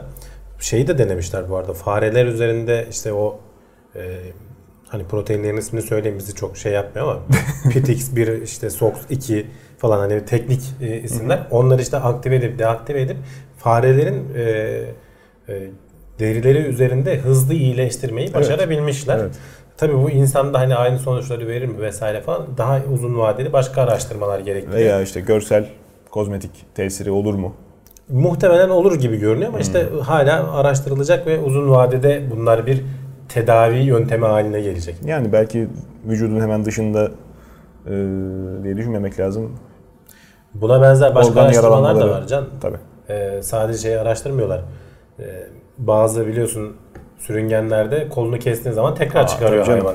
Öyle bir yara iyileşme süreci var. Hı-hı. Bunu mesela nasıl insana uygularızı araştıranlar da Veya var. Veya korktuğu zaman pıt diye kuyruğunu bırakıp ondan sonra tekrar Tabii. birkaç ay da sürse. Veya işte bazı solucanlarda daha da şey, kaç parçaya bölersen o kadar solucan Tabii. oluşuyor hayvandan. Tekrar o boşlukları tamamlayıp evet, Ee, işte bu bunlara inceleyip de tabii ki insan çok daha karmaşık veya işte bizim yapımız ona uygun değil ama bir şekilde uyarlanabilir mi? Yani, yani hı hı. E, tekrar işte kol kesilmiş, kazada kaybettin. Oradan tekrar bir iyileşme dokusunu ona göre manipüle edip kol çıkarabilir miyiz? Tabii ki çok problemli ve uzun bir süreç olacaktır. Düşün, küçük olacak, büyüyecek falan. Onu çalıştıracaksın. Küçük mü olup büyüyecek işte, o da şey e, farklı. Hava hiç yok da nedir? Bir taraftan üç boyutlu yazıcılarla organ dokusu, insan dokusu basılmaya çalışılıyor. Hani sıfırdan kolun uzaması belki biraz daha çizgi roman görüntüsü. Geçmişin evet. hayal gücü ama belki dışarıda basılan şeyle, yedek parça vücutla bizim vücudumuzun intibakı kolaylaşacak. Belki, belki. Yani o kendini uzatma, onarma süreci buna fayda edecektir. İnsanların ya vücut... basma şimdi biraz zor. Şu, şu kol bile nispeten basit bir organizma bile o kadar karmaşık ki yani. Hemen koldan girdin, o zaten çok büyük hata. Kol değil, bir parça. Kemik evet. mesela. İnsanların kemikleri kırılıyor işte. Hmm. Dizlerinden, bacaklarından ameliyat olan insanlara farklı metaller. Platin falan takıyorlar değil Platin, mi? Platin, titanyum, çiviler, onların sebebi gergiler. De aslında soy metal olmaları. Vücutta etkileşime girmiyorlar. Tabii. Hani niye platin diyorsun da o yüzden. E, tabii şık olsun diye. Altın da olabilir aslında da tabii. pahalı oluyor herhalde. E, altın yumuşak da. Yumuşak da oluyor. Pahalı olmasından evet. ziyade yükle çekebilmesi lazım. E, oraya yapılacak çok benzer malzemedeki kemik dokusunun intibakı mesela. Hı hı. Tedavi sonrasında da hastanın konforunu çok daha az düşürür gibi farklı şeyler. İç organlar, işte karaciğerinin bir kısmı alınan insan mesela. Veya akciğerinden bir parçayı kalan. Akciğer de gerçi karmaşık doku. Ee, belki daha kolay tedavi edilebilecek. Hani hemen kesilen bacağımızın yeniden çıkması gibi veya e, şey bakmamak lazım. E, çizgi roman benzeri manzara bakmamak lazım. Ya bilim kurgu gibi geliyor Can. E, şu an için öyle ama birileri de bunun üzerinde uğraşıyor işte. Bak, hiç ummadığımız kadar yakın, demek istediğim o. Evet. Yani senin dediğin gibi kolumuzu keseceğiz işte şeriatın kestiği parmak acımaz diye yeniden şey çıkacak değil. Alakası yok. Çok daha yakın zamanda bunun sonuçlarını görebiliriz. Evet. Sıradaki haberimiz de kertenkele kertenkele dedik. Kertenkele kardeşlerimizle alakalı. Karayip kertenkelerinin artık hayata daha sıkı tutunduğunu e, işaret etmişsin. Ne anlama geliyor diyorsun bu başlık? Kertenkeleler kavlayıcı arkadaşlarımız zaten evet, genel olarak e, insanlar. Karayip'tekiler, e, ya bu ilginç bir araştırma. Harvard Üniversitesi'ndeki bir e, artık kertenkele uzmanı mı diyeyim neyse işte bu e, araştırmacı e, bu Karayip'te dediğimizde şey Türk en Kaykos adaları var ya hmm. e, o adada e, işte iki bin on altı yılında mı ne bir araştırma yapıyor. İnternette memleket seçerken hepimizin gözüne aşina oldu evet. fakat gitmeye kalksak bir o kadar zorlayacak. Kertenkelelerin ayaklarını işte boy ölçülerini vesaireleri falan alıyor. Bunları ölçümünü hmm. aldıktan sonra ülkesine dönüyor. Tam da üzerinden işte bir hafta geçmeden e, bu adayı çok ciddi işte Irma fırtınası vardı galiba. Evet. Adada hani ağaç bile bırakmayacak şekilde hepsini hmm. kırıp geçiriyor. Onun üzerine şeyi düşünüyorlar. Ya işte bir büyük felaketten sonra işte canlılık nasıl? Hani bunu görmek için birebir şans. Hemen fazla vakit kaybetmeden ikinci bir tur düzenliyorlar adaya. Şahane. Artık hani gittiğinde şey diyor. Ada artık hemen kendini onarmaya başlamıştı. Ağaçlar yeniden filizlenmeye başlamış. İşte canlılık yeniden kendine gelmeye başlamış. Tabii ki gene bunun yaptığı ölçümler kertenkeleler üzerine şeyi fark ediyor popülasyonda. Gene ölçtüğü zaman kertenkelelerin ön ayaklarının bir öncekine göre yüzde altı ile dokuz oranında daha uzun olduğunu, arka ayaklarının da daha kısa olduğunu fark ediyor. Şimdi şeyi anlıyorlar. Ön ayaklarının hem uzun olması hem de ön ayak etlerinin daha dolgun olduğunu fark ediyor. Hı hı. Onu anlamak kolay. Şimdi kertenkeleler rüzgar estiği zaman, fırtına olduğu zaman ağaçlara tırmanıp ağacın korunaklı kısmına geçiyorlar ve yapışıyorlar oraya şey Tabii. şeklinde. Dolayısıyla yapışma yüzeyi arttığı zaman onların hayatta kalma ihtimali daha fazla oluyor. Yani doğal seleksiyonu popülasyon bazında direkt görmüş oluyor adamlar. Çok güzel ee, bir etki. Tutunamayanlar uçmuş gitmiş, ölmüşler, e, kaybolmuşlar. Tutunabilenler çok ciddi bir şekilde artık e, orada yaşayan kertenkelelerin daha etli havuç ayaları ve ön şeyleri var. Muhtemelen olmaz ama hani çok özür dileyerek işin erbabını izliyorsa bizden e, konunun uzmanlarından çok özür dileyerek hani benzer bir fikir e, yürütme ben de yapmaya çalışayım. E, demek ki orman yangını çıksa adanın neredeyse tamamı yansa bir sonraki yaptıkları gözlemde de birkaç ay sonra yaptıkları gözlemde de ayakları daha küçük, ön ayakları daha küçük, daha hızlı yer değiştirebilen kertenkelelerin muhtemelen belki, eğer kaldığını görecekler. Tabii, buysa, tutulmak değil de. Çünkü işte. İnsanlar avlaya avlaya e, Amerika kıtasında çıngıraklı yılanların artık çıngırağı kalmamış. Hı hı. Çok küçük körelmiş çıngıraklar. Çünkü yılan etrafta insan fark ettiği zaman kuyruğunu ıı, şaklatıyor. İnsan da hemen yerini öğrenip gidip yok ediyor. Hı hı. Yılanı alıyor. Yani bizim konuştuğumuz başka şeyler de vardı ya işte tabii. Anne ayılar yavrularını tabii, tabii, tabii. bir sene davranışlar daha fazla tabii, tabii. barındırıyorlardı. Şimdi bu doğal felaketlerin doğrudan bir Hı-hı. adadaki düşse kertenkele popülasyonu nasıl etkilediğini gösteriyor. Tabii. Şeyi de ölçmüşler. Arka ayağın neden kısaldığını kafasında canlandıramamış. Ölçmüşler ne yapıyorlar diye. Ee, hayvanı şeye tutturuyorlar, ağaca tutturuyorlar. Hı-hı. Çok rüz- şiddetli rüzgar veriyorlar. Ön ayakları evet yapışıyor.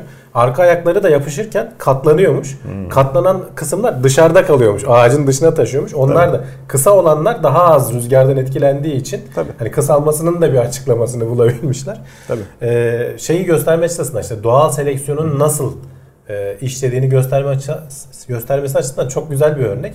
Bundan sonra bu hayvanlar muhtemelen genleri buna uygun. Hı hı. Bu hayvanlardan doğacak yavrular büyük oranda daha uzun işte ön ayaklara tabii ki, tabii, tabii. sahip olacaklar. Öyle olmuş zaten işte yapılan gözlemde onu hani gösteriyor. Zaten hani biz evrimleşmeden olan hayvan falan... evrilmiyor yani. Farklı genetik özelliğe sahip işte ama hayvan işte tutunamıyor. Ama aslında tabii. evrilmiş oluyor. Bunun tabii, tabii. çok daha uzun. İşte doğal seleksiyon. Tabii şöyle bir şey var mesela şimdi onu hemen söyleyeyim. Bir süre sonra belki popülasyon gene normal haline geri dönebilir. Hı hı. Ee, ama mesela bu fırtınaların tabii. frekansı arttıkça. Bak ne diyorum fırtınadan böyle oldu. Belki tekrar tabii, tabii. İşte bilenlerin altına şey... sığınarak yangın çıkarsa bu sefer onlar dezavantajlı olacak. Daha hızlı koşan zaten, arka ayağı uzunlar. Hani yürüyecek. Evrimin rastgele olmasının sebebi de bu. Ortam şartları seni neye zorluyorsa hı hı. neye uyum sağlayabiliyorsa o kalıyor zaten hayatta. Evet. Hani bu daha başarılı diye bir seçenek olmuyor zaten. Yok hani evet, evet. İklim değişiyor, ormanlar yok oluyor. Hı hı. Ormanlar olmadan hayatta kalabilenler yaşayabiliyor. Veya bir yerde işte iklim değişiyor, ormanlar gelmeye başlıyor. Bu sefer ağaçlara tırmanıp işte oradan oraya atlayabilenler hayatta kalmaya başlıyor. Bütün canlılık buna göre uyum sağlıyor. Veya işte radyasyon geliyor, Çernobil patlıyor. Evet, o, ona uyum sağlayabilenler evet. yaşıyor ki hakikaten öyle şeyler de var. Hala da oralarda yeterli araştırma yapılamıyor. İnsan girmesi çok sağlıklı olmadığı için fakat uzaktan kaçak gözlem yapanların da anlattığı ilginç hikayeler var. Yani iki başlı şey diyorsun kurtlar. O şekilde değil de karacalar işte var, evet. sincaplar yaşıyorlar. yaşıyorlar İnsan için yaşıyorlar. Ölümcül olacak dozda radyasyonu yiye yiye üremişler. Bakalım. Büyük evet. büyük kısmı öldü muhtemelen. İşte kalanlar Ee, radyasyona daha dayanıklı olanlardan üretici. Acaba için. Orada da kıymetli genetik havuz var mı? İnsana adapte edilecek. Muhtemelen zaten bakıyorlardır. Yara iyileşme tabii. İşte henüz tam manasıyla çalışma yapmaya müsait olmadığı için giremiyorlar Pripyat yöresine. Orada ben şey vardı, kaçanlar oluyor. O bölgenin dışına çıkan bazı hmm. hayvanlar oluyormuş. Onları ya işte içeride tutmaya çalışıyorlar ya da işte kaçanlardan yakalayıp belki evet. inceliyorlardı. Evet. İlginç.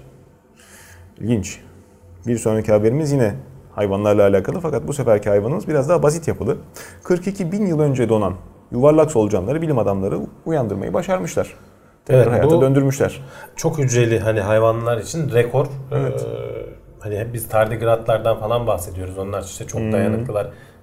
O uygun olmayan ortam koşullarında onlar da kendilerine bir şekil bekleme moduna alabiliyorlar ama en hani şu ana kadar bilinen insanlık açısından bilinen otuz yıl falanmış. Bak kırk iki bin yıldan bahsediyoruz evet. Can. Evet. Bunun, bunu nasıl yapmışlar? Rus uzmanlar bu kuzey bölgelerinden kazılar yapıyorlar işte delikler açıp hı hı. örnekler alıyorlar. Bazı örneklerde yuvarlak solucanlara rastlamışlar. Onları böyle besin olan ortamda ve sıcak ortama koyup beklemişler. Bir, birkaç hafta sonra hayvanlar hareketlenmeye başlamış. Tekrar hayata dönmüşler. Ve bunu şu anda nasıl yapıldığını, nasıl yaptıklarını araştırıyorlar. Daha önce bakterilerden falan şeyi buldukları vardı. iki milyon yıl, iki buçuk milyon yıl öncesinden kalan bakteri sporlarının hı hı. yeniden canlandığı gözlemlenmişti. Ama işte solucan Ama işte o tek can, çok... tek hücreli. Yani ona göre yapısı var. Çok hücreli solucan da hani bize göre nispeten basit tabii ki ama sonuçta bize daha yakın. Ee, nasıl bir mekanizmayla hayatta kalabiliyor? Çünkü kırk iki bin yıl hani çok ciddi. Çünkü hiçbir şey yapmasan bile, bütün metabolizmanı durdursan bile D N A'n bozulmaya başlıyor. Tabii. Onu onarman bir şeylerin olması lazım, bir mekanizmanın olması lazım onu oracak, onaracak, e, işte rayını da tutacak. Senin akranların petrol oldu, arabada yaktık. Hala yaşıyorsun. Solucan. Yani ilginç bir durum. E, tabii işte dediğim gibi az önceki şeydeki buna da yansıyor. Biz bunu evet. insanlarda nerelerde nasıl kullanabiliriz? Hmm. Hani nasıl bir mekanizma işliyor? Yaşlanma işte önleyici krem olarak veya işte uzun hep bilim kurgu filmlerinde vardır ya, uzay yolculuklarında işte girersin kapsüle, uyursun. Hı hı. Ulaşacağın yere yaklaşınca sistem seni uyandırır. Tabii. Veya erken uyandırır. Bir onunla uğraşırsın. Film öyle gider. Tabii. İşte bunlar hep işte dünyadaki başka şeyleri inceleyerek, mesela NASA'nın bir uzmanı vardı, ayı uzmanı. NASA'da ne işi var? E, kış uykusuna yatıyor hayvanlar, kendi ürelerini tekrar kullanarak hı hı. enerji üretebiliyorlar falan. Onları araştırıyorlardı. E, biz bunları nasıl kullanabiliriz tekrar Tabii. şeyde, insanlık üzerinde kullanabilir miyiz, olabilir mi? Evet. İşte burada da jeologların böbrek taşı incelediğini duyduğumda çok şaşırmıştım mesela. Sonuçta taş, o da taş. O da taş. Kazmayı küreyi alıp böbreğe girmiyor tabii. Çıkan taş numunesinin içeriğini laboratuvarda inceliyorlar ama yani bilim adamları e, çok farklı branşlarda, çok farklı projeler altında görev alabiliyorlar. Burada tabii hani bir yan konu daha var Can. Ee, şimdi kutuplar eriyor. Acaba hayatımıza ne gibi başka hayvanlar, ne gibi bakteriler e, veya belki virüsler girecek? Hmm, yani evet. Burada şey işte bir solucan bile kırk bin yıl kalabiliyorsa belki oralarda kalıp da şu an dünya üzerinde olmayan bazı cinsler tekrar belki hayata girecek. Belki. Herkes kafaya mamutları takmıştı. Yani iyi mi kötü mü tabii o tartışılır ayrı konu ama belki de kötü olacak. Bakalım. Sırada tartışma götürmeyecek iyi bir haberle devam edelim. Domuza dışarıdan üretilen akciğer canlı domuza nakledilebilmiş ve çalışmış. Kendi akciğeri hem de e, çünkü e, domuzdan alınan hücreleri e, bir işte aslında şey yapmışlar, başka bir akciğeri üzerindeki bütün hücreleri temizlemişler özel bir solüsyona hmm. batırıp. Sadece iskeleti kalmış, biliyorsun son derece evet. karmaşık bir yapısı var. E, Kıkırdak. Protein iskeleti kalmış. Hmm. O iskeletin üzerine kök hücreler ekleyerek e, aktaracakları E, domuzdan aldıkları kök hücreleri ekleyerek işte iki üç hafta içerisinde mi otuz gün içerisinde mi de büyütmeyi başarmışlar akciğeri. Sonra da e, şeye aktarmışlar, e, nakletmişler, Hı-hı. domuzlara nakletmişler Domuzlar. Ve vücutların reddetmediğini şimdilik görmüşler. Domuz gibi sağlıklı olduklarını sağlıklı olduklarını görmüşler. Yani bu e, işte şey derdini çok ciddi oranda kaldırıyor ortadan. E, organ nakil sırası bekleme. Organ çünkü, mafyası izin verir mi bunların gelişmesini baltalamasın? Yani vermek zorunda çünkü zaten yasa dışı organ mafyası. Organ lobisi diye bir şey yok. Ee, e, bir sonraki aşama hani şey olacak artık, bir karaciğeri, akciğeri alıp da işte onun içindeki hücreleri arındırmak yerine belki işte üç boyutlu yazıcıdan o şeyi basar hale geleceksin. Hı hı. İskelet kısmını basar hale geleceksin. Onun üzerinde yapacaksın. Diğer organlar için de tabii ki bu geçerli. Sadece akciğer değil. Karaciğer de böyle üretebilirsin. Böbrek de üretebilirsin. Ee, bu alanda hani güzel bir gelişme. Gerçekten harika. Gerçekten harika. Sıradaki haberimiz yine güzel. Ee, yapay zekanın doktorlara oranla daha yüksek doğruluk oranıyla teşhis yapabilme yetisi kazandığı. Ya bunu kendini ispat ettiği veya evet, birkaç seferde işte. konuşuyoruz. Bir tane yapay zeka, bir sürü firma Hı-hı. şu anda buna uğraşıyor. Buradaki firmada BioMind denilen bir firma, Çinli bir firma. Ee, bu beyin e, tümörü tanısı koyma konusunda e, doktorların e, dan daha iyi olduğunu yarışmayla test etmişler. E, doktorlar e, yanlış hatırlamıyorsam yüzde altmış altı oranında otuz dakikada yüzde altmış altı oranında doğruluk Şimdi ee, şeyle bu noktada bir küçük de parantez açmak isterim Hamdi abi. Bunu söylüyoruz ağzımdan çıktığı haliyle. Sakın sakın doktorları hakir görmek, işte doktorların modası evet, geçtiği gibi canım. bir yanılgı değil. Doktor en nihayetinde insan. Sınırlı bir yaşam süresi, daha doğrusu sınırlı bir verimli yaşam süresi var ve birkaç parçaya bölünmeye çalıştığı halde insanlara yetişemiyorlar. Yok bir de şöyle bir şey var. Bu yapılan araçlar doktora yardımcı olmak için. Tabii, yani nasıl tabii. şimdi... Steteskop var işte, hı hı. iğneyle kan alıyorsun, Tabii. laboratuvara gidiyorsun. Bu da öyle bir şey. Öyle. Alet belki koyacak, sonra doktor onu kontrol edecek. Doğru mu teşhis koymuş veya Tabii başka canım. şey. Çünkü sonuçta doktorun baktığı başka bin tane şey var. Abi bu geliştirilen yapay zeka sadece işte çekilen tomografiye bakıp Tabii. sana söyleyebiliyor. İki ay sonra sen randevu şey almayacaksın yapıyor. bu sayede. E Tabii bu sayede çok verimliliği daha... artmış olacak doktorun. Çabuk. Belki işte İşleyecek. doğruluk payı artmış olacak. Bak ne diyorum, yüzde altmış altı oranında otuz dakikada yaparken on beş dakikada yüzde seksen yedi doğruluk oranında tümörleri doğru teşhis koyabiliyor. Çok iyi. Bunun için de ne gerekiyor? Binlerce taranmış görüntüyü Hı-hı. inceleyip veriyorsun yapay zekaya. O onları işliyor, işliyor. En sonunda öğreniyor. Öğreniyor. yeni görüntüler verdiğimizde onları çok güzel sınıflandırıyor. Hı hı. Ya bak bu şuna benziyor, işte bu şu olabilir falan diye. İşte doktorlara göre daha iyi veriyor. Doktorlar da bunu öğreniyorlar aslında. Örneklerini göre göre e, semptomları takip ederek, hı hı, ha bu şudur diye tanı koyarken. İşte yapay zeka bunu çok oraya odaklandığı için çok hızlı yapabiliyor. Hı. Doktorların alet çantasında bir tane daha bir şey eklenmiş oluyor. Öyle. Hani M R cihazından farklı değil aslında. Değil değil değil. Bu. Sadece başka bir teknoloji kullanılıyor burada. Tabii. Bunun gibi başka haberler de yapıyoruz aslında. Hep hatta şeyler var. Telefonlara kadar inen işte şu benleri hmm. e, şey yapan e, cilt kanseri mi değil cilt mi? Cilt kanseri Hayır, değil mi oldu? En azından o da mesela teşhis koymadı. Diyor ki sen bunu bir doktora göstersen ulan, iyi olur. Kahve falı uygulaması bile var. Var. Şey yani işte, bakınca kahve falı uygulaması. Sistem yani e, mantık aslında aynı. Onda sadece yapay zeka falan yoktur canım. Orada yapay sallıyor zaten. Yapay zekasızlık var orada. Yani eğlence sektörü bir tarafa. E, gerçekten e, kullanılan teknoloji aynı. Kafayı çalıştırıp işte biraz farklı alana vakfettiğimiz zaman e, kaynakları çok çok faydalı sonuçlar alabilmek mümkün. Hı hı. İşte bu noktada da bir kere daha en başa dönelim. E, bizim yaya kalmamamız lazım. Bu devri hiç olmasa yakalayabilmek için eğitim seferberliği mi artık? Evet, işte bir de onu İnsanları diyorum. Özendirmek yani, mi? Bu yapay zeka konusunu desteklemek için yatırım yapmana gerek yok. Ya hakikaten tabii. Çoğu şey internette de var. Hani izleyicilerimiz de meraklı olanlar varsa başlayabilirler bu işe. Çok karmaşık şeyler de değiller aslında. Burada şimdi bu e, araştırmanın en kıymetli fikri en başından yapay zekanın bir şeyler öğrenebilip resim eşleştirme yeteneği olup resim eşleştirme yeteneğini işte hastadan çekilen filme. Tabii. Bu, bu kadar. Kızcağızın, liseli kızın yaptığı işte ultraviyole yiyince renk değiştiren kumaş, ha ben bunu kıyafete koyarım. Güneşte çok kal. Bu kadar. Bu kadar. Evet. Bu fikir. Bunu düşünmek için insanların sadece öğrenmeye, etraflarını gözlemlemeye. Bunu düşünüyorlar da sonrasını getiremeyiz diye düşünüyorlar herhalde. Bir işe girişip de onu yapmak ayrı bir konu. İşte o, o da beyin göçü demek zaten. Evet. O da beyin göçü demek. Ama insanları ya düşünmekten şey soğutmamamız ya, lazım. E, yemin ediyorum benim aklıma gelmişti. E, tabii. Yani herkes mutlaka tabii, tabii. duymuştur. Tabii. Ya da kendisi de yaşamıştır. E, tabii. E, senin aklına gelen herkesin aklına geliyor zaten ama işte onu uygulayan bir ya da iki kişi oluyor. Bir e, işte şartlar o noktada şey değişiyor. Bırakalım daha çok insanın aklına gelsin. Daha çok insan teknolojiyi olay ufkundan takip etmeye başlasın. Birisi, ikisi belki şey yapamaz, başaramaz ama sonrakiler fikirlerini yürütmeye, en azından biraz daha ileri safhaya taşımaya belki kadir olur. Ondan sonra da bunu hep beraber iftihar ederiz. Bunun sonuçlarını hep beraber güzel yaşarız. Tabii. Ağustos'un sıcağındayız. Yazın önemli bir kısmını atlattık ama artık küresel ısınmanın da tesiriyle bizim bulunduğumuz meridyende ee, şeyler e, nedir adı? Eylül'de, sonbaharın başı da sıcak geçiyor. Ağustos'un da en yakıcı olduğu tatil dönemi şimdi. Çoğu kişi zaten tatile gidiyor geliyor. Hele bir önümüzde yani. Bayram var. Evet doğru söylüyorsun.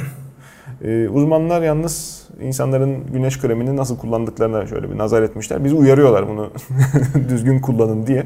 Şimdi güneş Nedir? Güneş kremini bize de ara ara konuk oluyor konularımıza. Ee, özellikle hani denize giriyorsan ve güneşin olduğu zamanlarda giriyorsan sür. Ee, çünkü işte deri kanseri riskini falan ciddi oranda azaltıyor. Ama işte bunu yap, yapılan araştırmalarda insanların olması gerekenden çok daha az sürdükleri tespit edilmiş. Normalde işte santimetre kareye iki miligram sürülmesi tavsiye edilirken sıfır nokta yetmiş beş miligramlarda kalıyor. Yani e, ne kadar süreceğiz diye sorduklarında uzmanların söylediği şu. Şu an sürdüğünüzün iki katı hatta belki üç katı kadar sürün e, kremi. İşte vıcık vıcık pahalı bir de zıpkın birçok insan için. İşte çünkü şöyle oluyor Can. Sen şimdi mesela alıyorsun otuz koruma faktörlü. Aha. Tamam diyorsun bu iyi. Onu sürüyorsun ama az sürdüğün için onun koruma faktörü ona kadar iniyor. Belki beşe kadar iniyor. Yani belki birini falan işte inmiyor. Şey yapmıyor.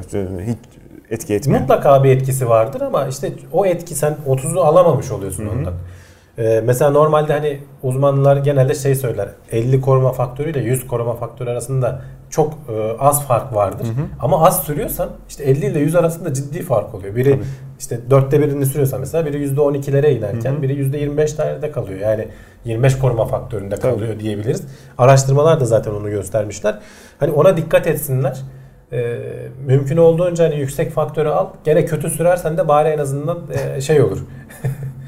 e, bir miktar seni korumuş olur. Evet. Sürdüğün kısmı da anlaşılan şey yapmayacaksın. Bol tutacaksın. Hani cimri hmm. davranmayacaksın.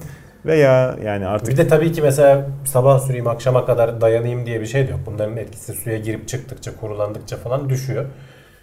Onları hesaba katacaksın. Girmeden önce mesela yarım saat önce sürün diyorlar. O da önemli. Bilmiyorum yani e, plaj kültürünün belki değişmesi lazım. Eskiden mayolar daha kapalıymış. Sonra bikinilerin gelmesiyle veya işte ya o zor. Fark etmez Zeki Müren gibi kolun, işte bizim kafanın üstü Zeki Müren gibi silip yani. Mayo artık giymiyor erkekler, belki şey giyiyorlar. Evet. Hani daha bacaklı bir şeyler giyiyorlar ama hani sonuçta e, ama gene belki büyük kısım dışarıda. Ha, onu diyeceğim. Yapıyor. Plaj kültürüne belki tekrardan e, astronot kıyafeti gibi değil belki ama e, ne bileyim küçük mintanlar, şeyler, e, pançolar. Vallahi, bilmiyorum. Suyun içinde rahat edemeyeceği için çoğu insan tercih etmez. Suya girene kadar be. Suya girene kadar. Canım, plajda dolaştığın de. Süre çünkü plaj tabii, şemsiyesi tabii, tabii. hiçbir işe yaramayan basit kumaş. Ultraviyoleyi kesemiyor ki. Yerden altında yansıyanlar geliyor. Yerden sekip sana. O da giriyor, doğru. O yüzden e, şapka takmak, e, güneş tabii, gözlüğü tabii, gibi tabii. hani koruyucu kapatı şapkalar. Komik göründüğünü düşünebilirsiniz. Hani Meksikalı gibi Yo, e, gezmek ama hani, artık olay sıhhatli olmaktan sağlık sınırının üzerine çok çıktı. Yani yani, bronzlaşıyor. O biraz şeydi. Bronz ten insanlara güzel geliyor. Herkes bir ara ciddi modaydı, hatta solaryumlar falan çok evet. yaygındı. Ama işte sonradan uzmanların ciddi uyarılarıyla, sürekli uyarılarıyla bu trend biraz sanki tersine döndü. Yok abi, hala tatile gitmeden evvel beş seans şeye solaryum dikkat yiyip... edeceksin Can. Ben mesela en çok dikkat ettiğim şu.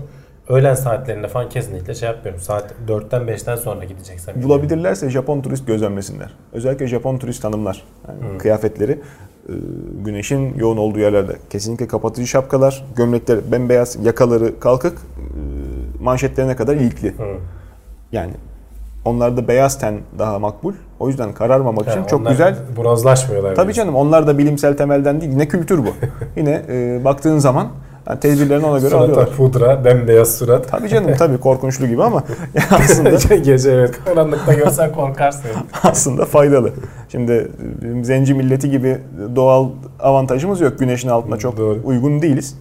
Ha, onlar da üşüyorlar. Ee, hava soğuk olunca o da başka mesele. Ya, alışkanlık. Taş yerinde vardır. Genetiğini bileceksin. Neye verimliyse, neye elverişliyse ona göre davranacaksın. Ha, eksiklerini marifet değil yani kararmaya çalışıp da Brezilya'dan yeni transfer olmuş futbolcu gibi gezmeye uğraşmak. Sonuçta cilt kanseri riski var. Yani hiçbir şey olmasa bile istakoz gibi yanıp ondan sonra e, tatilin rezil yani olması var. Bir de orada var. Mesela oranları şimdi hatırlamıyorum, kafadan atacağım ama şöyle bir şeydi. O ciddi yanıklar geçirdiğin zaman cilt kanseri ihtimalini işte yüzde yirmiler otuzlar falan seviyesinde arttırıyorsun. Tabii canım. Yani önümüzdeki yılın yani yaşam süresi boyunca geçirme ihtimali.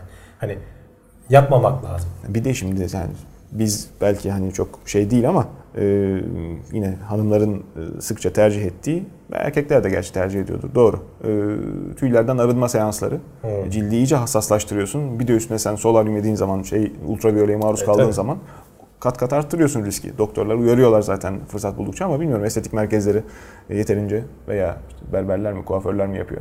Ee, güzellik merkezleri o kadar iyi uyarıyor mu insanları? Hani biz hiç olmazsa denk gelirse birilerine söylemiş olalım. Onlar da risk faktörünü kat kat arttırıyorlar. Dikkat etsinler, evet. Hı hı. Bilimsel gibi konuşuyoruz böyle bir şeyleri anlatırken. Ee, bilim adamları da anlatılanları öğrenme, yeni şeyler ezberleme konusunda farklı teknikler üzerinde çalışıyorlar. İşte bir saat, bir buçuk saat program dinliyorlar sağ olsunlar ee, takipçilerimiz. Başlarını artıyoruz. Ee, yeni bir şey öğrenmek istediklerinde e, yeni yöntem tekrar tekrar aynı şeyi okuyup da ezberlemek yerine sanırım. Şimdi özellikle mesela kelime ezberleme falan, mesela yabancı dil çalışıyorsun. Kelime hmm. ezberleme veya bir bilgiyi ezberleme aslında hepsi için geçerli. Ard arda şunu araştırmışlar. Ard arda beş kere okumak mı yoksa bir kere okuduktan sonra onunla ilgili soruları cevaplayıp doğru mu yanlış hmm. mı ya bakmak mı? Ortaokul Türkçe kitabı gibi. evet. Konu işlemek. Yani mesela sınava gireceksen mutlaka sen de yapmışsındır. Böyle ard arda okursun, sınava hemen girersin, hmm. işte yaparsın. Sonra da zaten unutursun. Sonra unutuluyor şey tabii.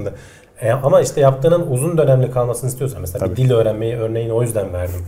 beş dakikalık sınava girip çıkacaksan tamam ard arda oku, yap sonra unut. Bir de işin mega hafıza boyutu var tabii oraya. Eşki o ayrı. Dungeon, irrited. Ee, iki şey... E, uzun dönem şey yaptıkları test şu. İşte kırk kelimelik bir liste veriyorlar. Bir gruba beş kere okutuyorlar. Bir gruba da bir kere okuduktan sonra onunla ilgili sorular çözdürüyorlar ve hemen beş dakika sonra test yapıyorlar. beş dakika sonra yapılan testi beş kere okuyanlar çok ciddi oranda daha iyi sonuçlar veriyor. Ama bir hafta sonra yapılan testte e, o beş kere okuyup da ilk testte iyi sonuç alanlar çok daha düşük sonuç alıyor. Beyin kimyası. Uzun dönemli hafızayı tetiklemek için bir kere okuduktan sonra soru sorup cevaplamak çok daha iyi bir yöntemmiş. Sindirmek yani bir başka deyişle. Evet, sindiriyorsun. Çünkü soruyu düşünüyorsun. O sırada muhtemelen beynin başka yerleri çalışıyor. Hemen sonra da cevabı alıyorsun. Ha, doğru bildin veya yanlış bildin. Az o önce... hani kelime ezberleme kartları falan vardı hmm. ya, biraz aslında bunun için e, bu tekniği kullanarak yapılmış şeyler. Az önce söylediğim işte mega hafıza teknikleri üzerinde çok e, çalışılmış, çok farklı şeyler. Hani bir e, insanoğlunun bu yeteneği var makinelerden farklı olarak. Henüz farklı tabii. E, aynı noktaya da onlar gelecektir belki. Ya orada insanoğlunun şeyleri... belli yeteneklerini manipüle ediyorsun bir şeyleri hatırlamak e, tabii, için. Hikayeleştirip hatıraya evet, dönüştürmek. Senin için basit bir kelime iken o eğlenceli bir anı olduğu zaman onu unutmuyorsun. Evet. Bir e, veya şey gibi formül... mesela o televizyonda bazen tekniklerini anlattıklarına ben denk gelmiştim. on kelimeyi şimdi sana söylesem yarım saat sonra onunu say desem sayamazsın. Ama on kelimeyi söylerken sen o kelimelerle ilgili hemen kafanda bir hikaye oynuyorsun. Kimya okudun mu? Kimya okudum derken yani. Soruyorum canım. Lisede Ta- falan okuduk yani. Okudun. Periyodik cetvelden üç aşağı beş yukarı hatırlıyor musun bir şeyler? E tabii ki. Say bakayım bir A grubu. E, yok, metalleri. Bir A grubu falan hatırlayamam canım o kadar. Haydarpaşa Lisesi'nin nankör kimyacısı tabii, tabii Rabia'nın cesedini fırlattı. Şimdi bakıyorsun işte hidrojenden başlıyor lityum, so- sodyum, potasyum. Elementlerin baş harflerini. Ben oraya kadarını ben de hatırlıyorum da aşağılara ha, gitti işte mesela. Baktığın zaman böyle kurguladığında işte sürekli sert sessizler, süreksiz sert sessizler gibi şeyler, Türkçe dil bilgisi kurallarına da bir sürü farklı formül tabii uydurarak zaten öğrencilere bu şey veriliyordu, teknik veriliyordu. E demek ki bilimsel dayanağı da varmış. Var var tabii. O başka defaatle bir şey yöntemi zaten. Yani tabii canım. Hikayeleştirme herhangi bir şey zaten. Hikayenin bir de mantıklı olması gerekmiyor. Hani saçmalasan bile hikayeyi hatırlayabilirsin. Şimdi gelen kelimeler öyle olabilir ki düzgün bir şey çıkaramazsın o an aklında tabii tutarken. Tabii. Saçma bir şey uydursan bile sonradan o aklında yani kalıyor hikaye. Başkalarına anlatmaya utandığın hikaye bile olsa. Zaten başkasını anlatmayacaksın. Kafanda tutacaksın. Oho, benim bir Japonca öğrenme maceram vardı. Arkadaşım da şimdi kulağını çınlatmış olayım bakıyorsa. Japon hiragana ve katakana alfabelerini, şekillerini şimdi... Seni kurttan mı kovdular, hayırdır? Duysalar kesin semte uğratmazlar da. Harflerin şekillerini akılda tutmak için hakikaten hala daha da hatırlıyorum. Evet. Yani o yüzden bu tip şeyler belki eğitim sisteminde de yer alacak aktif olarak. Şu anda biz gülünç geliyor belki işte zamanında dershanelerle millete illegal yöntem gibi sunuldu, kaçak kısa yol gibi sunuldu ama aslında bu daha mantıklı. İnsanlar daha kolay öğreniyor, daha zor unutuyor. Tamam ama tabii ezberliyorsan zaten o bilgiyi bir yerde ya, şey yaratamıyorsun. İşte az önce söylediğin ama örnek... Ama şu da var mesela, ezbere de çok karşı çıkmamak lazım. Bazı şeyleri de ezberlemen lazım. Hani yani şiir o ezberlediğin mesela şeyi sonra işe yaratacaksın yani. E tabii tabii. Ve yani yani mesela formülü ezberlemezsen nasıl şey yapacaksın ki? Tamam, formülü ezberle sonra da öğren onun nerede nasıl kullanılacağını. Ezberleme be. Formül açık olsun. Formülü ezberlemek tamam, bir tabii canım. Yani meziyet değil ki. Zaten şey değil, e, gizli bilgi değil artık. Yani Google'a yazdın mı çıkıyor karşına. Yani nereye düşeceksin? Issız adaya mı düşeceksin de? Tabii, tabii. Ulan neydi elektrikten amperin şeyi, akım şiddetinin ayrımı? Tabii, tabii. Bulamıyorsun. Şey, öyle bir ortam yok artık. Her yer internet elimizin altında, her bilgiye ulaşım tabii saniyelerle. O yüzden muhtemelen de eğitim sisteminde bir reform göreceğiz yakın zamanda. Gelişmiş memleketlerden başlayarak. Öyle. Bir sonraki haberimizde eğitim sisteminin meyvesi girişimcilikle alakalı. Kedilerle girişimciler arasında ilginç bir bağ tespit edilmiş. Ya bu biraz tabii davranış gücü mü? E, çalma başlayacak. E, doğrudan kediler değil ama kedilerden yayıldığı bilinen Toxoplasma gondii diye bir e, parazit var. Hı hı. E, özellikle işte hamile kalan bayanlar veya işte eşi hamile olanlar biliyordur bu paraziti. Çünkü hamilelik esnasında geçirirsen bu parazit tin neden olduğu hastalığı çocuğa zarar verme ihtimali var. O yüzden eyvallah, işte çiğ et yemeyin, işte hmm. kedilerle varsa işte dikkat edin falan filan gibi uyarı şey yapılır ama çok da yaygın bir şeydir. Normalde hani insana zarar veren bir şey yok. Bir kere geçirdiğin zaman da bağışıklığını kazanıyorsun ve sen hayatına devam ediyorsun. Dediğim gibi dışarıda işte toprakla, tozla falan çok haşır neşir olursan da bu e, gelmesi parazite mümkün, alabiliyorsun. Dediğim gibi öyle ciddi bir sana hani ateşlendirme falan vesaire hmm. falan da yapmıyor. Yani hafif bir şekilde atlatılıyor genelde. e, fareler üzerinde bu e, parazitin garip bir etkisi var. Hayvanların beynini e, etkiliyor. E, risk alma şeylerini arttırıyor. Hmm. E, kediden korkma etkisini azaltıyor. Parazitin hatta evrimleşirken bunu kullandığı düşünülüyor. E, kediden kediye geçerken işte özellikle yiyecek e, üzerinden. E, çünkü kediden korkmayan fare hmm. önünde sonunda yakalanıyor yani. yani. Kedinin kokusundan falan etkilenmeyen. Bunlar ölçülmüş, hani laboratuvarda test edilmiş şeyler. İnsanlar üzerinde etkisi var mı? Çok araştırıldı. Bizim beynimizi de hani bu şekilde etkiliyor mu falan. Evet, etkiliyor, işte risk alma şeyini arttırıyor diyenler var ama bunlar tabii ispatlanamamış araştırmalar. Şimdi başka bir araştırma yapılmış. Bu sefer daha böyle geniş çaplı, doğrudan hani toksoplazmanın etkisi mi değil mi bilemeyeceğimiz şeyler. O yüzden hani biraz dikkatli yaklaşmak lazım ama ilginç sonuçları var. bin beş yüz öğrenci üzerinde araştırma yapmışlar. E, toksoplazma geçirip geçirmediklerine bakıyorlar. Geçirenlerin e, işte işletme okuma oranları bir nokta dört kat daha fazlaymış. Veya e, işte yöneticilik ve girişimcilik alanında hevesli olma oranları veya o alanlara yönelme ihtimalleri bir nokta yedi kat daha fazlaymış. E, iş dünyasında çalışanlarda testler yapmışlar yüz doksan yedi kişi üzerinde. E, toksoplazma pozitif olanlar bir nokta sekiz kat daha fazla kendi şirketlerini kuruyormuş. Yani az değil oranları aslında. Beyinde kimya güdümüyle çalışan bir yani tasarım. Etkisi olabilir diyorlar. Öyle. Sonuçta doğrudan dediğim gibi hani Tabii. toksoplazma, bunu insan üzerinde test etmek kolay değil ama Hı-hı. böyle geniş çaplı baktığın zaman bazen bu korelasyonlar yanlış çıkabilir. Onun onun için diyorum dikkatli yani yaklaşmak lazım. Yani çocuklar varsa hemen hayvanları ağızlarınıza sokmayın. Heh, yani toksoplazma olacağım diye nereden kaptırabilirim bizim çocuğa diye uğraşmayın. Zaten muhtemelen kapacak hani sokakta evet, falan evet. oynuyorsa veya bir kediniz falan varsa. Artık sokakta oynamak gerçi ütopik. Büyük şehirlerde biraz. Ama işte yediğin yiyeceklerde falan mesela biraz az pişmiş köftelerde vesairede hmm. falan oluyormuş. Etlerde oluyormuş. Ee, genelde de hani biz mesela eşim hamile kaldığında doktora gittiğimde şey demişti ya, Türkiye'de çok yaygın, sen muhtemelen geçirmişsindir. Hmm. Bizim kedimiz vardı o zaman, biz ne yapalım falan diye, önlem alalım mı falan diye konuşmuştuk. Söyledi, söyledi de şu, kedi eğer dışarı gidip gelmiyorsa, dışarıdan kuş yakalamıyorsa falan, işte kuru besinle mamayla falan besliyorsan hmm. zaten o şeyi alıp da sana bulaştırma ihtimali olmuyor çok fazla. İlginç. Ee, evde hani evin dışına çıkmasına izin vermediğin bir kedim varsa çok ona ta- takılma demişti. Nevşehir... Sen dışarıda yediğin etlere falan dikkat et demişti. Nevşehir'e baksınlar. O bakterinin bir tesiri varsa yani e, şimdi ne alaka? Dikkat etmişsindir. E, sokakta seyyar satış yapan arabaların çoğunun plakası elli. Hı. Ciddi ciddi o insanların e, yıllar içerisinde yerleşen kültürü, birinin yanında çalışmazlar o yöre Hı. insanı. Kendi işlerini kurarlar. Hepsi toksoplazma işte. şeysi. Hayır, yani acaba acaba öyle mi? Ya yok yani, patates, soğan satarlar. Girişimcilik çok şeydir yani, yaygındır aslında. Ama yani, yani işte herkesin can çevresinde vardır ya, bu şu işi bırakayım da bak, kendi işimi gülme. Göreyim. Gidip araştırıyorsun. Ondan sonra altından bilimsel e, faydalı şey işler çıkıyor. çıkıyor. Memlekette biliyorsun hala adı konmamış bir sürü tikli vaka var. Doğru. Yani evet. Birbirine işte abuk subuk el kol hareketi yapıp da saatlerce eğlenen insanlar. İşte krize girip de hep beraber ondan sonra tik döngüsünde saçma yani köylüler. Şimdi neye sebe- ne buna sebep oluyor?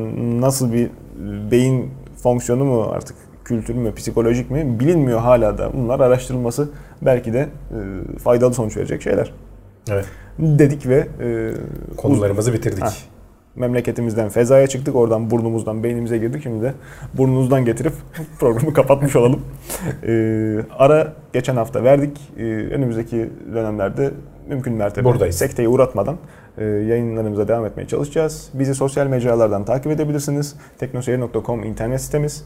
Şimdilik destek olmak için Plus abonesi olabilirsiniz. Evet, evet. O da e, bir gün erkenden izlemenizi mi sağlıyordu? Evet. Programımızı. Asıl destek amaç. Bu programların devamını sağlamak. Evet. E, şimdilik bizden bu kadar. Bizi izlemeye devam edin. İyi seyirler. Hoşçakalın.